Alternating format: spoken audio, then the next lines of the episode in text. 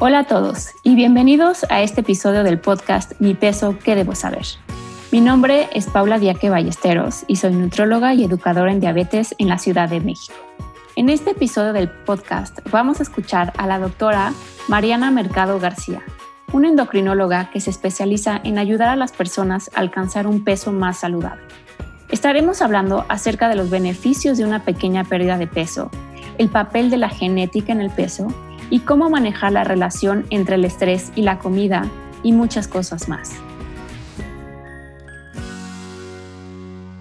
Empezamos con algunas preguntas. Mucha gente cree que perder peso es solo una cuestión de tener más fuerza de voluntad, porque lo único que se tiene que hacer es comer menos y moverse más. ¿Será esto correcto?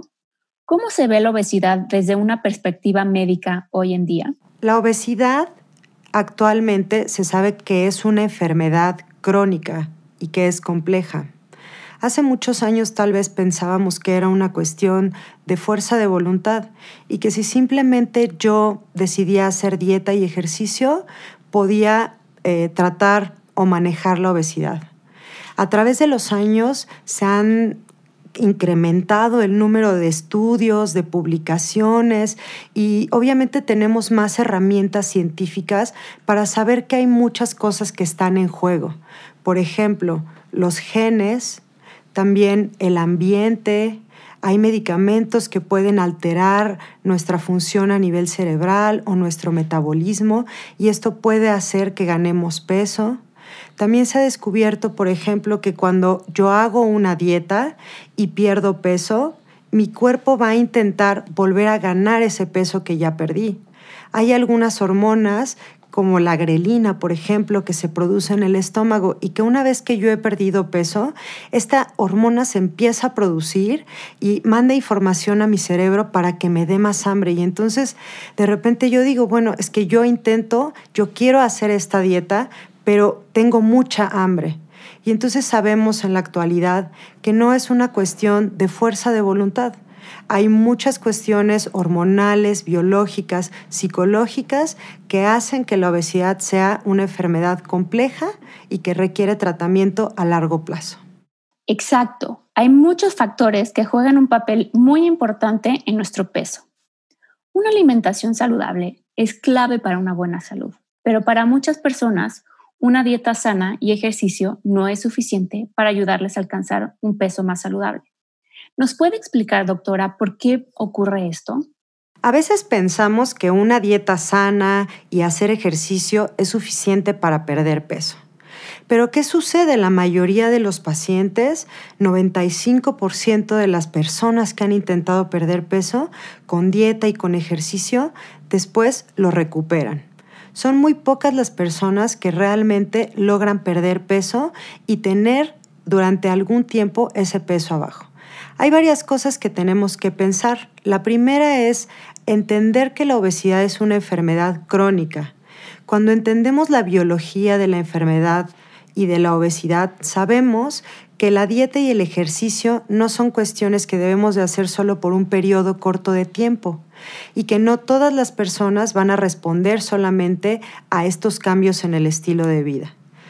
Al entender que es complejo, entendemos también que yo puedo hacer dieta y ejercicio, pero que es probable que requiera algunas otras cosas para perder peso y para mantenerlo. Por ejemplo, fármacos, por ejemplo, terapia cognitiva, por ejemplo, una cirugía bariátrica. Y esto nos puede dar más herramientas para mantener el peso que hemos perdido. En la cuestión de obesidad, si bien la dieta y el ejercicio son pilares fundamentales para perder y para mantener el peso que hemos perdido, es importante sumar estrategias, porque las personas somos individuos complejos y el hacer dieta y ejercicio no solamente depende de decidirlo, de tener fuerza de voluntad. Hay que buscar un profesional que nos ayude a ver cuál es la dieta correcta, la dieta que yo puedo llevar a largo plazo, porque existen muchas dietas. Sin embargo, las dietas no las hacemos porque a veces no son compatibles con nuestro estilo de vida, o no buscamos qué ejercicio, si yo tengo dolor en las rodillas o tengo alguna limitación física, no pueden decirme solamente ve y haz ejercicio, sino tengo que buscar cuál es la actividad física correcta. Y también puede ser que al perder peso empiece con mucha hambre, y esto no es cuestión de que yo diga, es fuerza de voluntad. No, es probable que necesite algún medicamento o es probable que necesite la ayuda de un psicólogo que me ayude a replantearme la relación que tengo con la comida. Incluso algunas cuestiones que a veces no consideramos importante, como llevar un diario de alimentos, me pueden ayudar a darme cuenta cuál es la relación que tengo con la comida. En conclusión, podemos ver que dieta y ejercicio son el pilar, pero a veces necesitamos otras estrategias que sumen a estas que ya estamos haciendo. Excelente información. Y sí, es muy común que la gran mayoría de la gente recupere el peso que había perdido. Sabemos que muchas personas tienen un número en la báscula que quieren alcanzar. Por ejemplo, quisieran bajar 30 kilos. Pero se ha visto que hay muchos beneficios para la salud cuando existe una pérdida de solo un 5 a un 10% de nuestro peso corporal. ¿Nos podría compartir cuáles son estos beneficios? Bueno, hablando de los beneficios de la pérdida de peso, a veces pensamos que queremos llegar a nuestro peso de cuando éramos jóvenes o ponerme el vestido de bodas que había utilizado hace 10 años y tenemos expectativas poco realistas sobre la cantidad de kilos o el porcentaje de peso que queremos perder. Sin embargo, los estudios científicos nos dicen que solamente el hecho de perder un 5 o un 10% del peso corporal que tenemos ya es un éxito en el tratamiento. ¿Por qué es un éxito en el tratamiento? Porque reducir tan solo un 5 o un 10% me va a ayudar a disminuir comorbilidades que yo pueda tener con la obesidad. Voy a dormir mejor, podría reducir la apnea del sueño, tal vez si tengo prediabetes, me podría ayudar a que mis niveles de glucosa estén mejor, me voy a sentir menos cansado en el día, mis rodillas o mis huesos van a tener menos peso y esto también va a hacer que yo pueda tener más actividad física.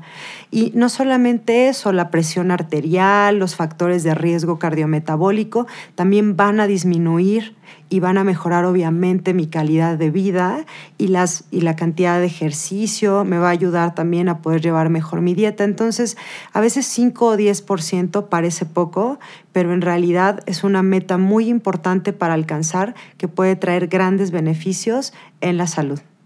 Muy interesante. Es importante tomarlo en cuenta. Es común que las personas que tienen dificultades para mantener un peso saludable se culpen a sí mismos. ¿Qué nos puede decir acerca de esto? Actualmente, y a pesar de la cantidad de investigaciones que existen, muchas personas creen que ellos son culpables de tener más peso. Y se hizo un estudio hace no mucho tiempo que se llama el estudio ACTION, y este estudio encuestó a médicos y a pacientes. Y fue increíble descubrir cómo muchos pacientes piensan que es totalmente su responsabilidad. Y también ver cómo hay muchos médicos que piensan que los pacientes en realidad no quieren perder peso. Pero cuando juntamos las respuestas nos damos cuenta de que los pacientes realmente quieren perder peso, pero piensan que es su responsabilidad. Y lo que quiero decir es que la obesidad es una enfermedad compleja que requiere a veces no solamente de un especialista, sino incluso de varios especialistas que puedan ayudar al paciente a lograr sus mejores resultados. A veces un nutriólogo que le ayude a detectar cuáles son sus patrones para comer y que le ayude a tener una dieta que realmente pueda llevar, que se ajuste a su estilo de vida. A veces un psicólogo que le ayude a detectar si está comiendo cuando está muy ansioso o muy estresado o incluso cuál es su relación con la comida. Muchas veces hemos sido educados para comer cuando estamos felices, cuando estamos tristes, cuando estamos ansiosos. Y es importante también aprender a detectar las emociones y cómo yo sustituyo a veces estas emociones con comida. Pero no solamente eso, hay una serie de herramientas conductuales que el psicólogo nos puede ayudar a manejar en nuestra vida. Por ejemplo, el ser resiliente, el aprender a que con una enfermedad crónica como la obesidad, a veces voy a ganar de nuevo el peso que ya había perdido. Y no debo de dramatizar, sino más bien debo de entender que es parte de la enfermedad. Y que al entender esto me va a permitir tener estrategias o herramientas que me ayuden de nuevo a llegar a un peso más saludable. Por otro lado, a veces la obesidad tiene comorbilidades, entonces tal vez yo ya he desarrollado algunas comorbilidades como diabetes o prediabetes o presión alta, y entonces es importante que un especialista pueda darme el tratamiento correcto. Entonces, como podemos ver, no es una cuestión en donde si yo tengo o vivo con obesidad, debo de enfrentar esto solo, porque a veces se requiere apoyo familiar o apoyo de múltiples especialidades que me puedan ayudar a lograr mis objetivos y tener un peso más saludable. Unos consejos muy útiles. Gracias. Es una cuestión de muchos factores.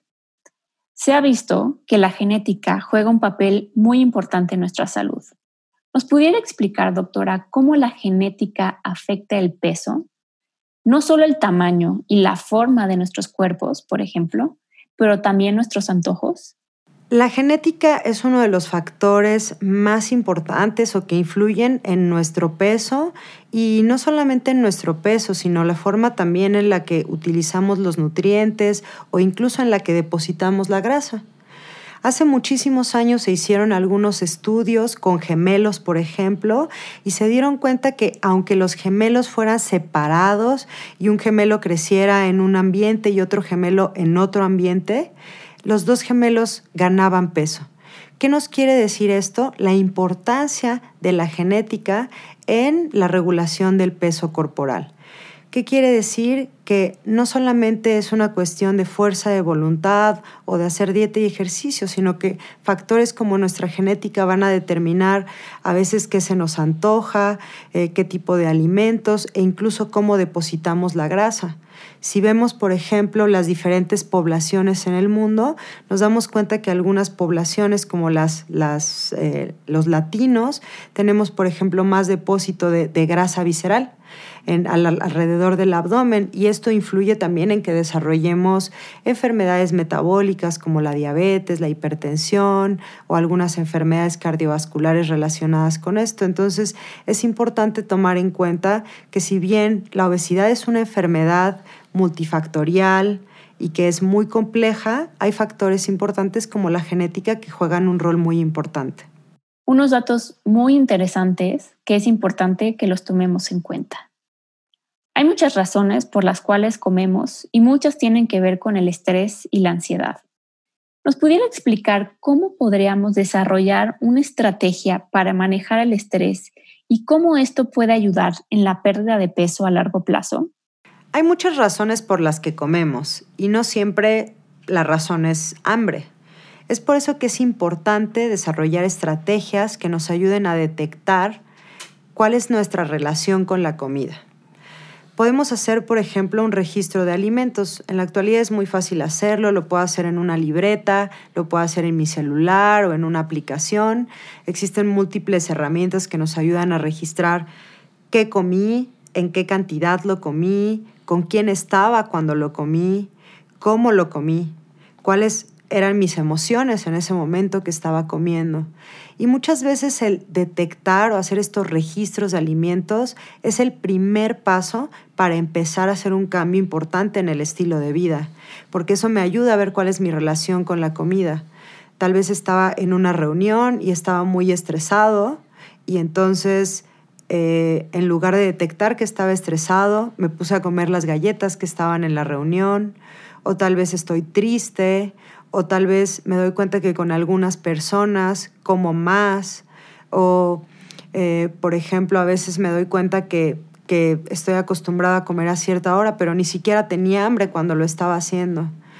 Entonces, es importante hacer estos registros o estos diarios de alimentos. Son una herramienta muy accesible que todos podemos hacer y que detectar las emociones, detectar mi relación con la comida puede ser muy importante y es una herramienta o una estrategia que nos puede ayudar no solamente a perder peso, sino a mantener nuestro peso perdido a largo plazo.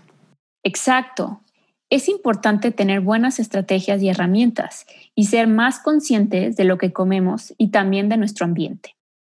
La industria agroalimentaria tiene una gran influencia en lo que comemos y muchos expertos dicen que la única manera de reducir su poder es diseñar nuestros ambientes intencionadamente.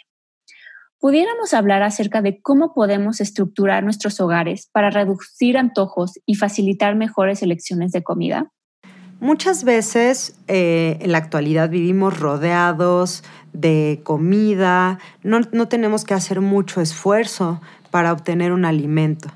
Entonces, si yo no planeo, si no preveo qué es lo que voy a comer, es muy probable que tome una mala elección, o al menos no la elección más saludable. Es por eso que hay pequeñas estrategias que podemos implementar en nuestro día a día que nos pueden ayudar a tomar elecciones más saludables. Por ejemplo, si yo voy a ir al supermercado a hacer mis compras, es importante que vaya sin hambre.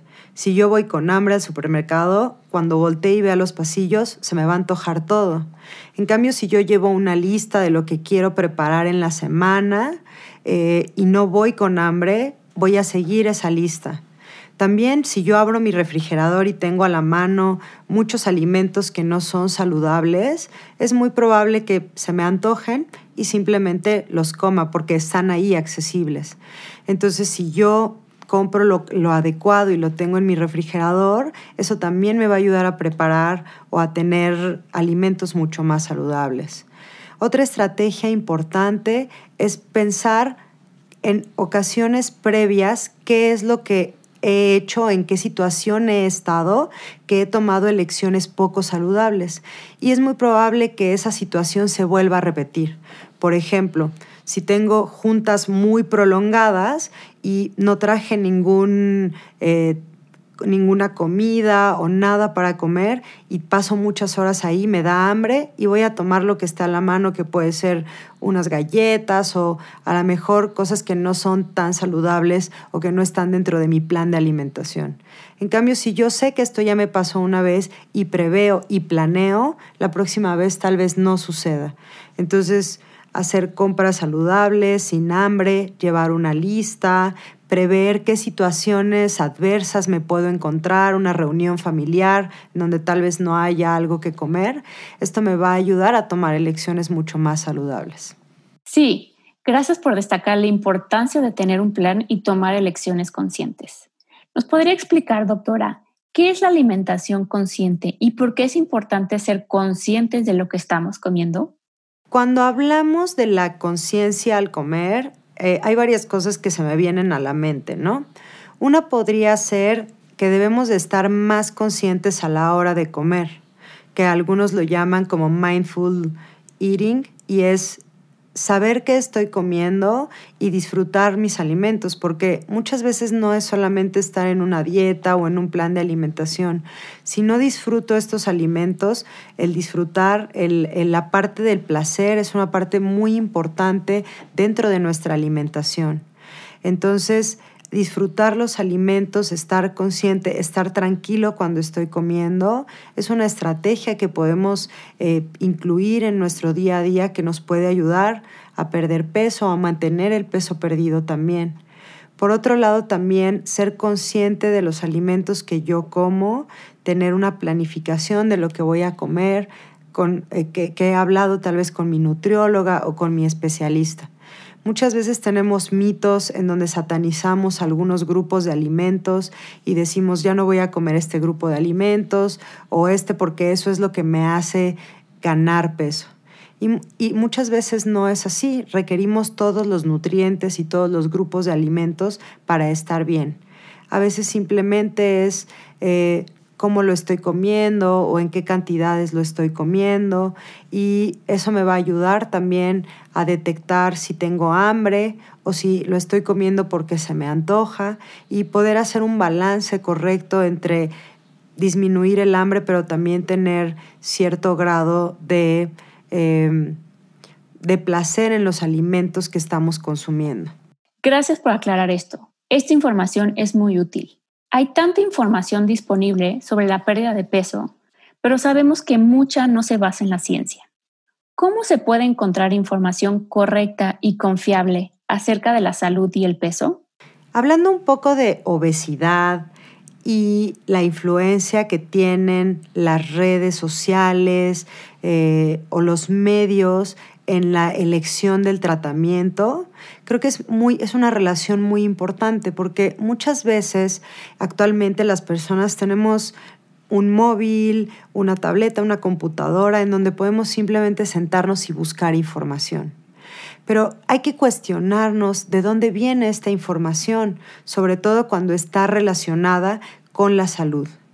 Lo primero que tengo que hacer como paciente es pensar si esta persona a la que yo estoy buscando o preguntando la información es un profesional capacitado, si es un médico, un nutriólogo o un psicólogo certificado para tratar obesidad. ¿Qué páginas o qué asociaciones puedo buscar? Existen asociaciones serias internacionales como la Federación Internacional de Obesidad. Existen en México también asociaciones de endocrinólogos o asociaciones de obesidad que tratan seriamente a las personas que viven con obesidad. Y en esta medida es importante cuestionarnos también si necesito acudir a un profesional o es suficiente con la información que yo estoy obteniendo en los medios.